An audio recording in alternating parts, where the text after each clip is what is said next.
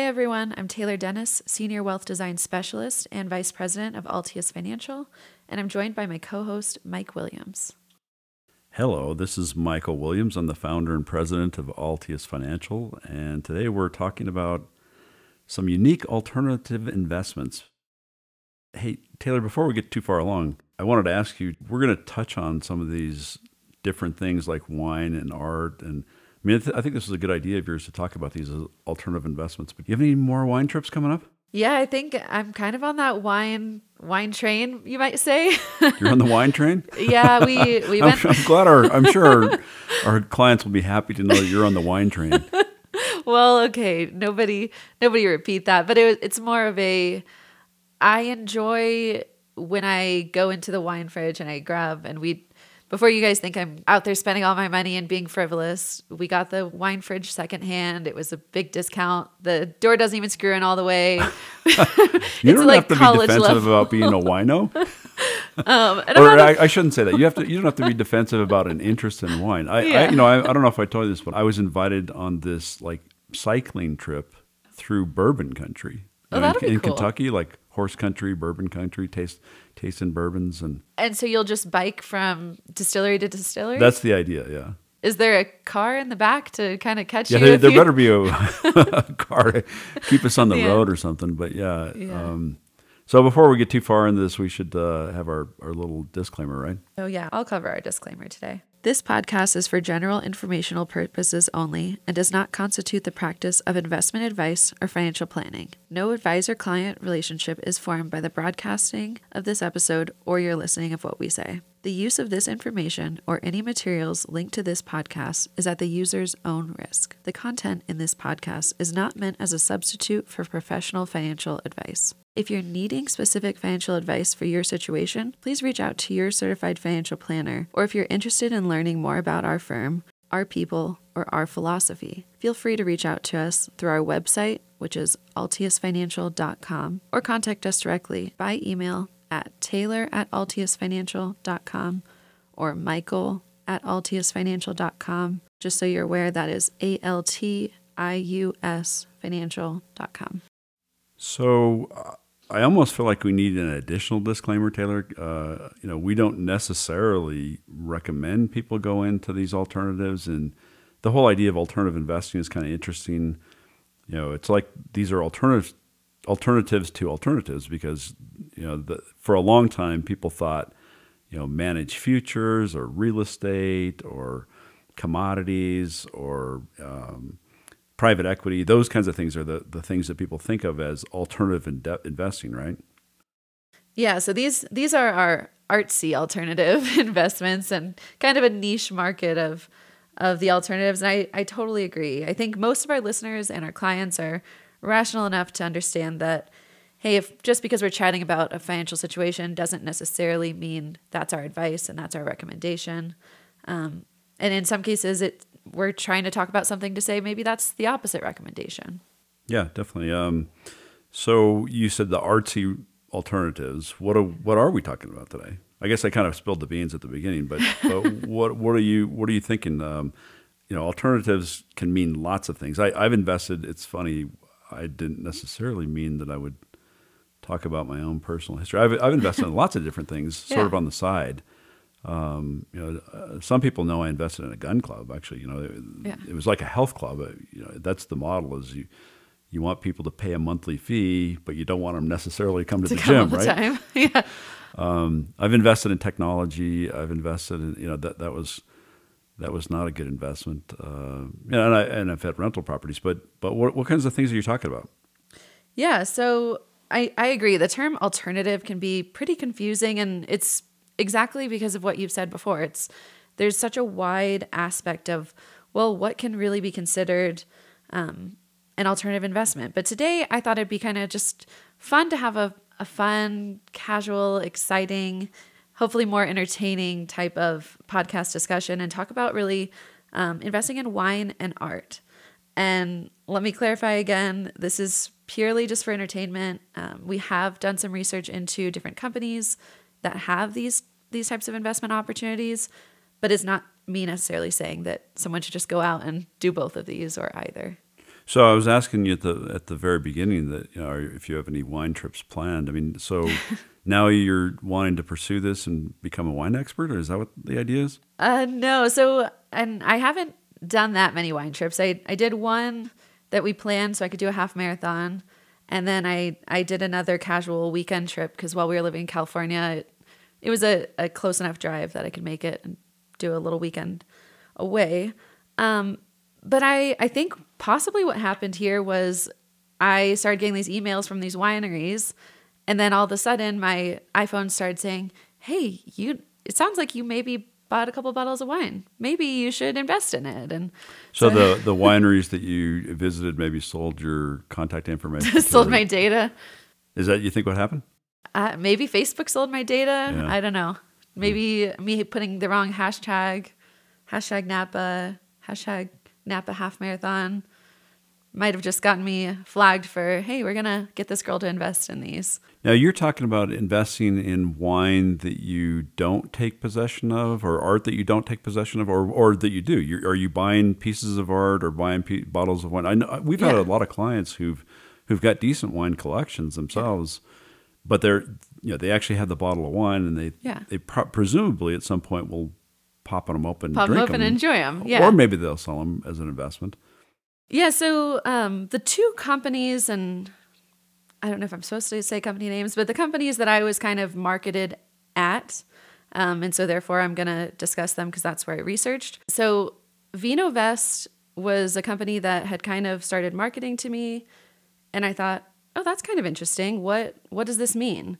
And as you're asking, like, do I get to drink the wine? Do I get to keep the wine? What's what's the purpose of having a, a portfolio of wines? Um, and their thought is, hey, you can buy these wines and we'll help you find them. We'll help source the wines.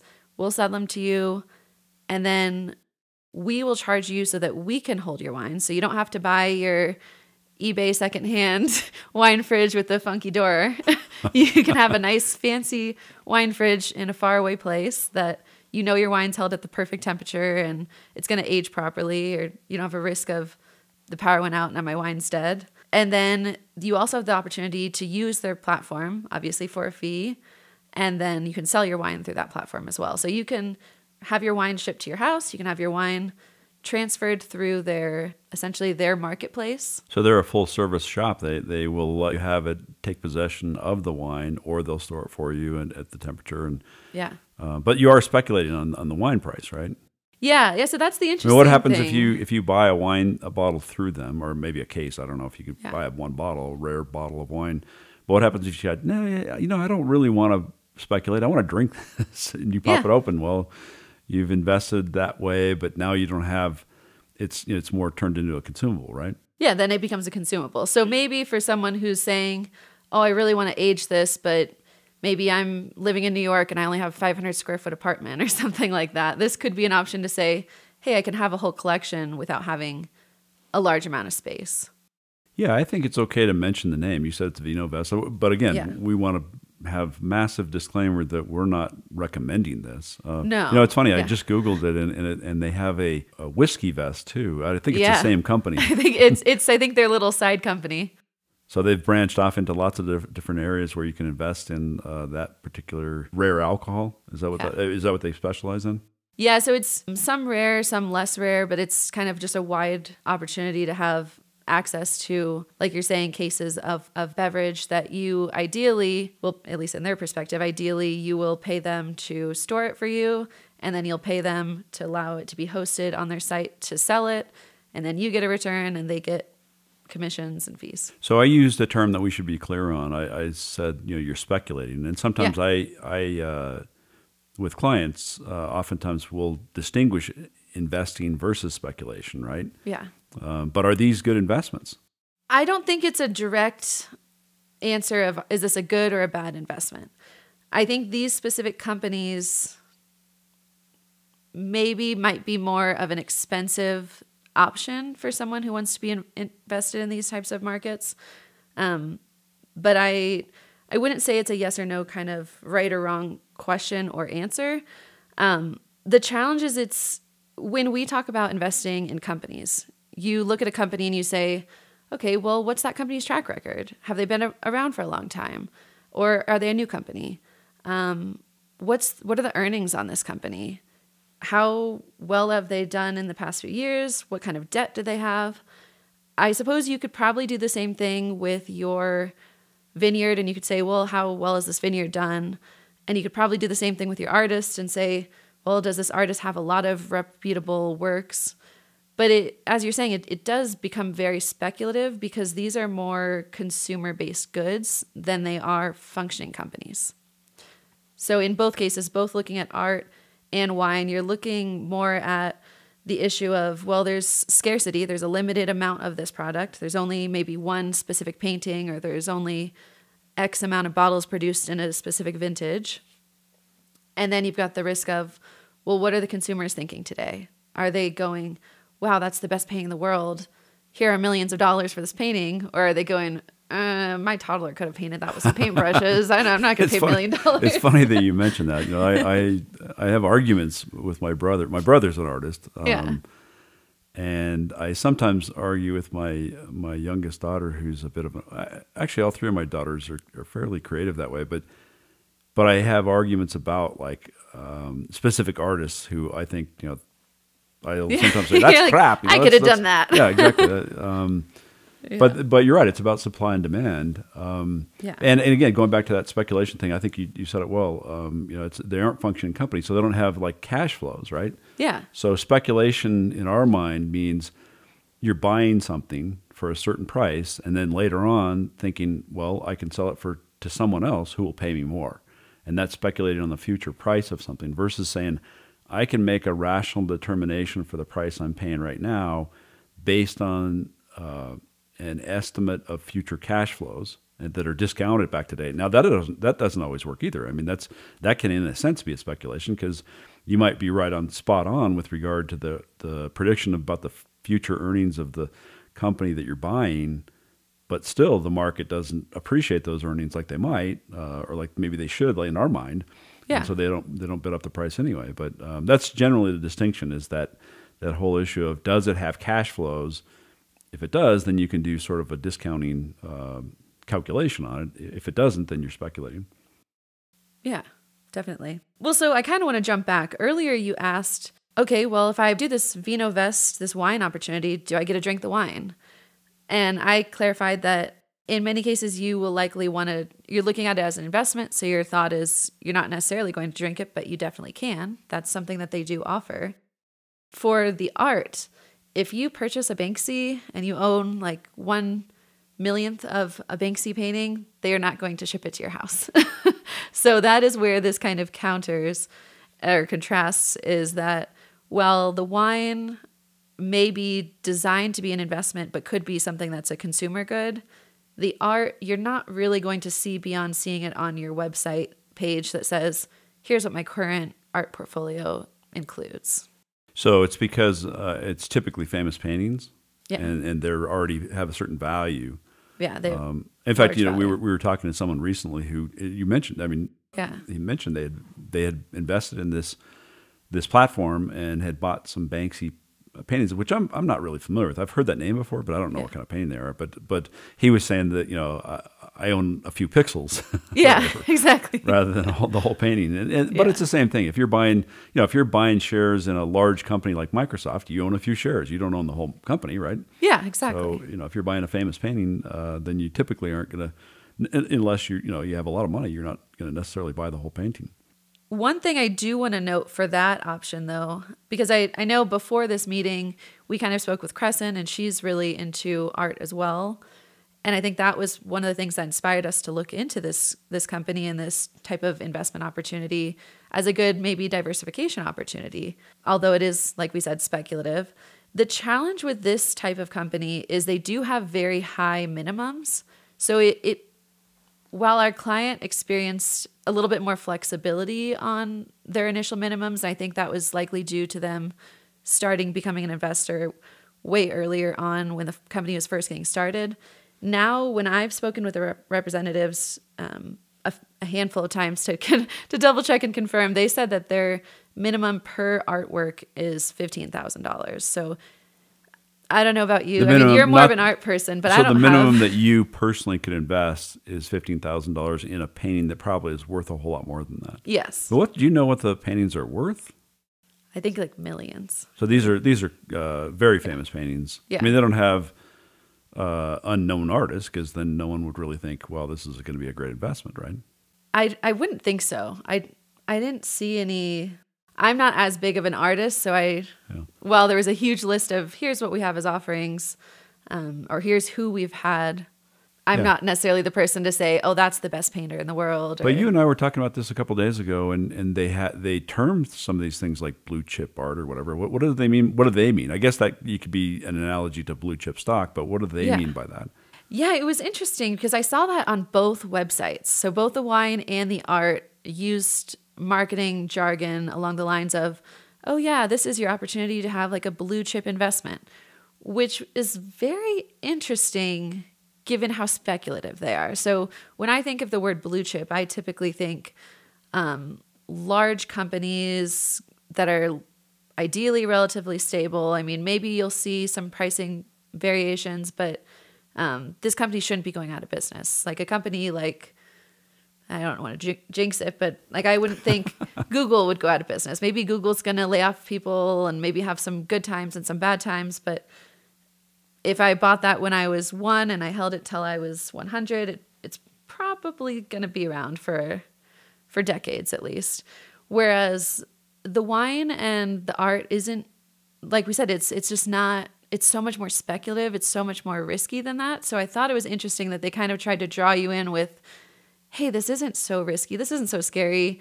And then in the fine print later on it said just a note, we have high minimums.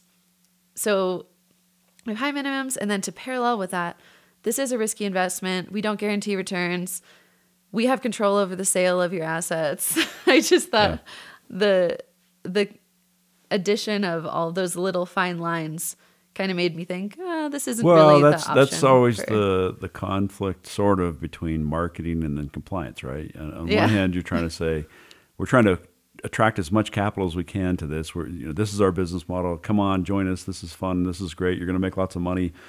Uh, but by the way, there are some risks, and here's the fine print, and Yeah. you know. But uh, when you say those those minimums, they don't not they don't have necessarily accredited investor requirements, like you know where you have to they look at your net worth, do they? So they're SEC regulated. Mm-hmm. Um, so they they have some regulations, but they're not looking at you having to be an accredited investor. So the um, the one two three rule. What is that? The one million of income, two million or one million of assets without your house, two million with your house, three hundred thousand salary. So the, the the rules that make you an accredited investor, which essentially allows the government to say, "Hey, it's fine if you take on a high risk investment. You'll be okay if this doesn't work out." Yeah, I think that's, essentially. that whole that whole thing. uh, You know, again, this is my little rant about the government telling you what you could invest in and not. That, that- you know, they're they're basically trying to protect people. That's the that's the terminology they use. Accredited means that you're a sophisticated investor because you have uh, a lot of wealth or a high income or both, and that means you're potentially uh, someone who can do more due diligence and understand the risk more Yeah. more than your average uh, average investor. Um, but again, going back to that Yeah. whole thing about you know, I, with this kind of thing, you know, when when when I'm deploying capital for clients, when we're when we're investing clients' money into publicly traded markets, we're actually doing that that due diligence on reviewing their financials. Uh, we're confirming their business model as best we can.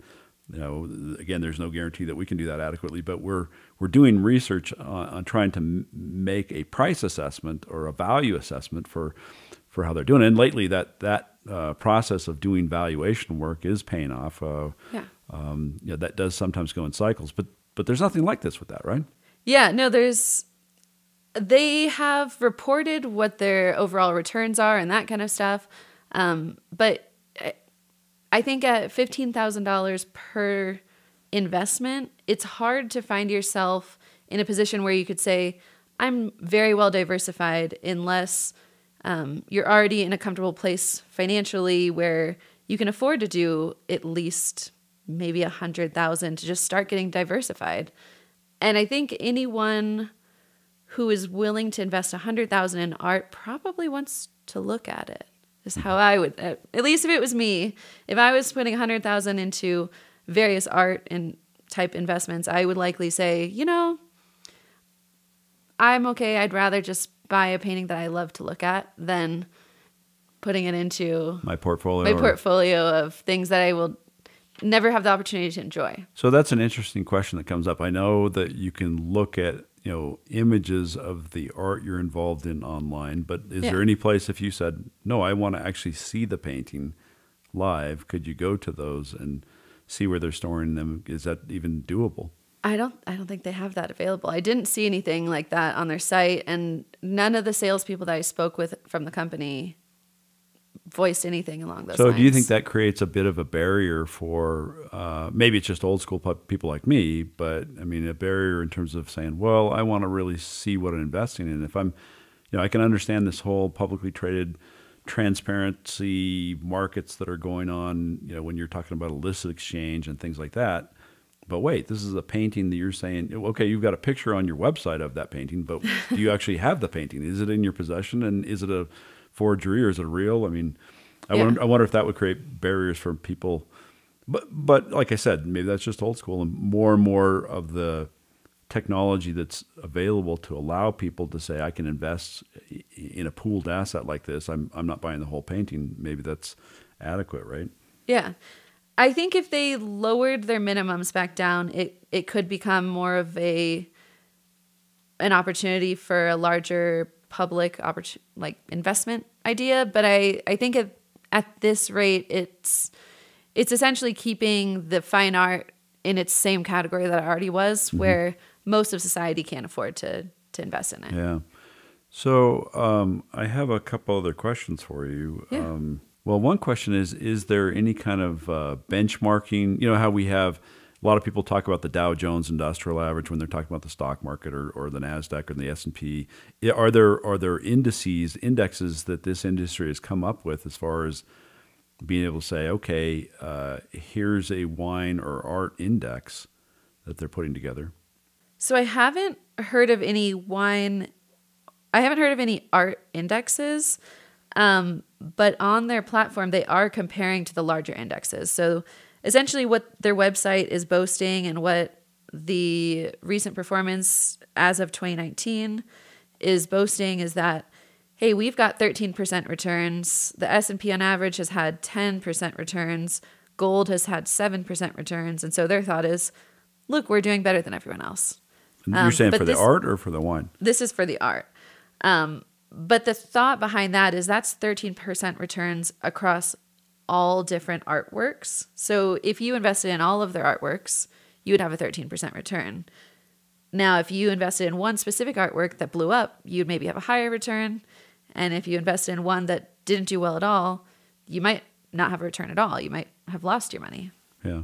So that's where the diversification challenge comes in. For the wine, I did see some different there's opportunities to invest digitally into wine type assets and this would be entirely different than the Vino Vest where you have the option to take your wine home. This is rather like the London International Vintners Exchange, Sotheby's Burgundy Market. Like you're saying, there are indexes that you could invest in that would be wine focused. And that could be an option as well. Not necessarily for someone who's wanting to directly sell the wines, not necessarily for someone who wants to collect them, but if you're interested in this industry, that could be something you dive a little further into. Yeah, I was thinking of another question to ask you about. Um, do you think, I mean, this is kind of financialization on steroids, right? I mean, Yeah. people talk about that word financialization, and to me, it means, well, you're trying to set it up so that almost anything can be thought of it as an, as an investment and to provide some liquidity um, and maybe professional management. But it's, it's basically, you know, Wall Street taking a certain area of the economy that wouldn't normally be available to lots of investors and then pulling it together and saying we can collect money from investors obviously trying to make a profit having some fees and storage costs and all those kinds of things that are part of it overhead and so forth Yeah. but turning it into an investment um, do you think that's a good trend or not such a good trend? That whole financial invest financialization of our economy. Uh, I think it's. I would almost say it kind of parallels the service industry expansion. So I think we have seen a lot of people go from wanting to buy things to, I maybe don't need to buy it. Maybe I'll rent it. Maybe I'll, um, like the Airbnb situation, the oh, maybe I don't need to buy a car. I'll just take an Uber and pay when I need it. You're mm-hmm. you're paying as you go kind of situation, and I think um, this almost parallels that. So instead of saying I need to spend a million dollars to buy a painting, maybe you really had always wanted to invest in a specific um, type of artist's artwork, and this gives you an opportunity to kind of get into that. Yeah, um, uh, no, I think it's good. I, I, I generally think. I mean, I think that term is tainted uh, yeah. sometimes because people are oftentimes uh, anti Wall Street, uh, anti profit seeking in some ways. But I think it's generally a good trend. But I also say buyer beware. I mean, be aware yeah. that there's going to be costs. No one out there is working for free, uh, yeah. and they're not just trying to get you know wine in your in your wine cooler or art on your walls or, or to make you feel good about it. They're doing this for their own business model purposes. And it may be a good investment, it may not be. Uh, but I think generally that that's a it's a good like you were saying, um, you know, being able to rent a place without having to buy it. Um, that's just yeah. taking sort of friction out of the economy and allowing more people to, uh, for a certain time period, enjoy something. Um, and so I think I think it's definitely a good trend. Uh, but there, again, there needs to be the buyer beware. A person needs to go in with full eyes wide open about what they're actually doing, why you know what what their purpose is, and whether there's a real chance of getting either preserving their capital or actually growing it. Yeah. Well, and you using the words preserve your capital kind of, and I know I just said, okay, I don't think it's a bad thing, but I think you could look at it as this could be creating mass consumerism, and that could be also looked at. So you could kind of look at it on both sides of the coin. So well, you're side, saying you financialization people, causes mass consumerism? I'm saying it could allow the so like I said in my example, someone who wanted to buy a famous painting but maybe couldn't afford the full painting maybe they also can't afford the $15,000, but they could probably swing it. Mm-hmm. so it could create a situation where people are um, over leveraging themselves when they maybe shouldn't because there's such a, a, ease of access to more goods. Yeah, and that's that's a reason why people should either read up more, do some research, get educated, or yeah. talk to a financial advisor like Taylor herself. and, and understand position sizing and the risk that you have, the relative risk to, that you have with regard to different kinds of investments. So I think that's that's good. Yeah, and it it's also helpful to note we've talked with clients and we've probably talked on here about allocation sizing.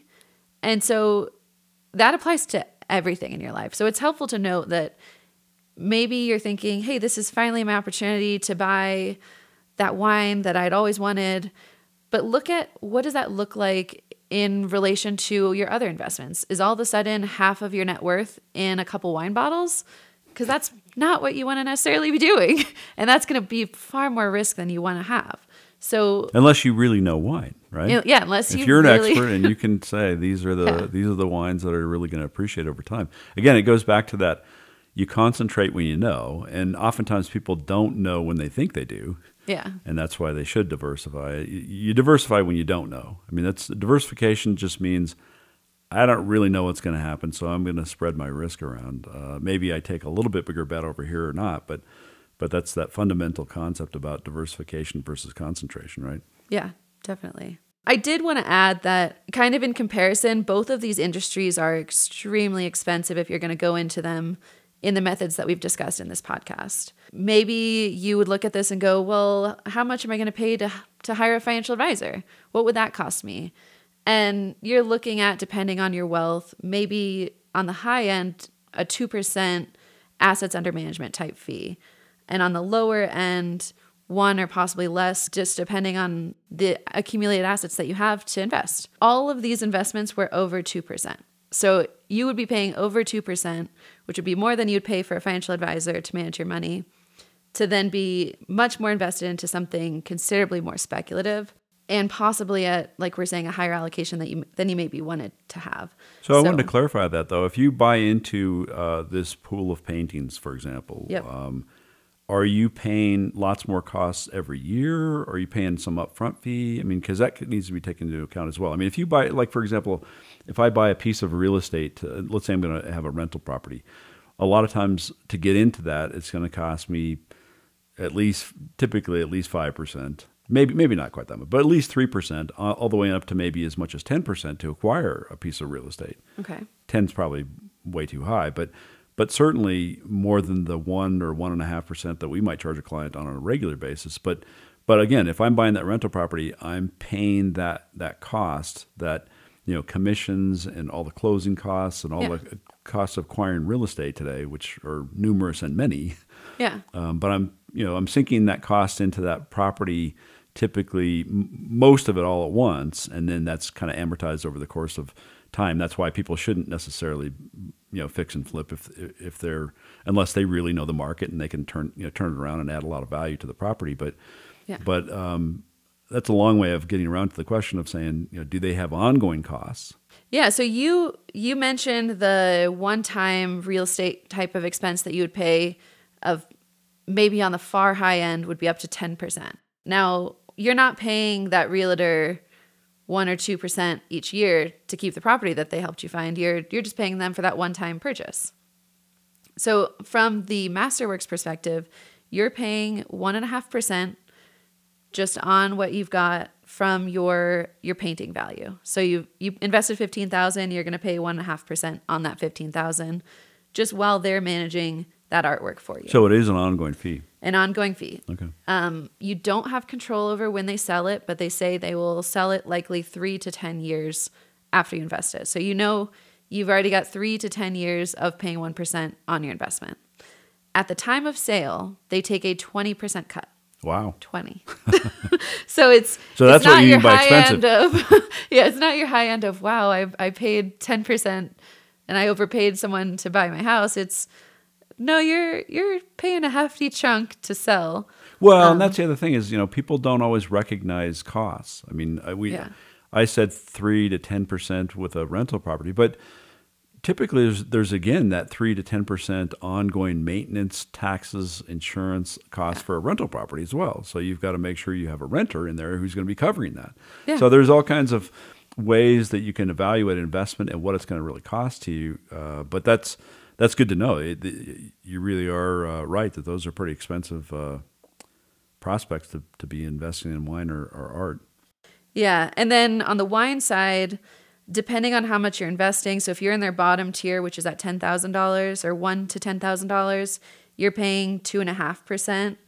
Um, once you hit over close to 300,000, that's when you reach their lowest fee amount, which still puts you at 1.9% as an annual fee. And then they also have a, ch- a charge to to put it on if you're going to sell it one and a half. So you're charged 1.9 if you've got about 300k of wine, or 2.5 for most entry level investors. And then if you turn around and you say, I'm ready to sell this, you're going to have an additional 1.5% fee. So it's not as steep at the 20%, but it's still layering your fees. Pretty costly though. I mean, it sounds like I might rather just you know go down to the local liquor store, Yeah, go to the liquor store, buy buy a bottle of wine, and, and you know my brother has some good paintings. He's not famous yet, but uh, and I have Yeah. some artwork that you know I wouldn't call really an investment. I just enjoy it, so maybe I'm just better off enjoying my wine, enjoying the artwork that I have in my home, Yeah. and then investing uh, more into a more traditional portfolio. I don't know. Yeah. It sounds pretty. It's it's not necessarily accessible. It's more accessible now, and that's exciting. Yeah. Uh, but it's expensive, isn't it? Yeah, definitely. It's it's an expensive endeavor and I I think that while wine and art do pair well for fun times and a fun evening, it's definitely not a cost effective option for everyone. And like you're saying, if I have a piece of art that I want to own, I'll I'll probably save up to see if I can buy that myself. Then again, I'm not into super fine art, so I would never have a million dollar painting. Um, and same thing with the wine. I, I if I want to own wine and have it as something to enjoy, then Yeah. I try to buy it from the winery and or from a liquor store that's local. Well, and you know, everybody has different uh, kind of viewpoints on that kind of thing and different interests, right? Yeah. So there are people who might have a bigger interest in in alternative investing. I want to assure people that our view, uh, in terms of our role, is as financial advisors, and that means helping people make the best decisions they can, even if it's not a situation where we're managing their money. Um, we oftentimes help people with real estate purchases and alternative investment ideas. They might have a, an idea for a small business they want to start, and, and we work through that with them. So yeah. we're not opposed at all. In fact, I encourage clients to to come to to us with their ideas. Sometimes we play the devil advocate and say, you know, look, yeah. this is not a great idea. If you want to retire or if you want to meet these goals, you're really taking a heck of a lot of risk here. But it's exciting when people have different ways of looking at the world and ways of uh, getting a return on their capital. And so we encourage people to bring those ideas to us. Do you have any closing thoughts on that whole idea? Yeah, I, I think you kind of wrapped it up perfectly there in saying that, well, we both maybe don't necessarily think that these two investments are the best through these types of platforms. If you want them, maybe do this at your home kind of situation. But if someone wants to reach out to us, if any of our clients are listening to this and they're saying, you know, maybe it's not this, but maybe I've got a bourbon collection and I'd like to know what I need to do to build that so I can use that or how I can include it in my financial plan to say, this is part of my wealth. This is something I've built and I've saved. And we have lots of clients with different collections of sorts, and those can be considered an investment depending on how you're looking at it. Yeah, so absolutely. I mean, we, we, had a client recently who had a sports memorabilia collection, substantial yeah. sports memorabilia collection appraised, and uh, he's done well on it over time. And obviously, we have people with rental properties, but also farm properties, uh, lots of different kinds of ways people have their money spread around and, and invest yeah. for return. And we welcome those ideas. Yeah, definitely. Well, I hope you all enjoyed this podcast. I hope it was maybe a little bit informative and hopefully also quite entertaining. I definitely had fun recording. And if you guys are interested in discussing anything in regards to alternative investments or any investments that you're interested in, feel free to reach out to us, Michael at altiusfinancial.com or Taylor at altiusfinancial.com. Um, I also wanted to remind you all that we have plenty of free resources available on our website, www.altiusfinancial.com. If you did enjoy this podcast, I hope you are liking, following, and subscribing to us where you get your podcasts. If your podcast app has an option to rank us as well, we love like a five star review. If you're feeling great today, if you're feeling generous. Um, if not, that's perfectly fine too. Hope you guys have a wonderful weekend. Thanks for tuning in. Capitalize on your Friday.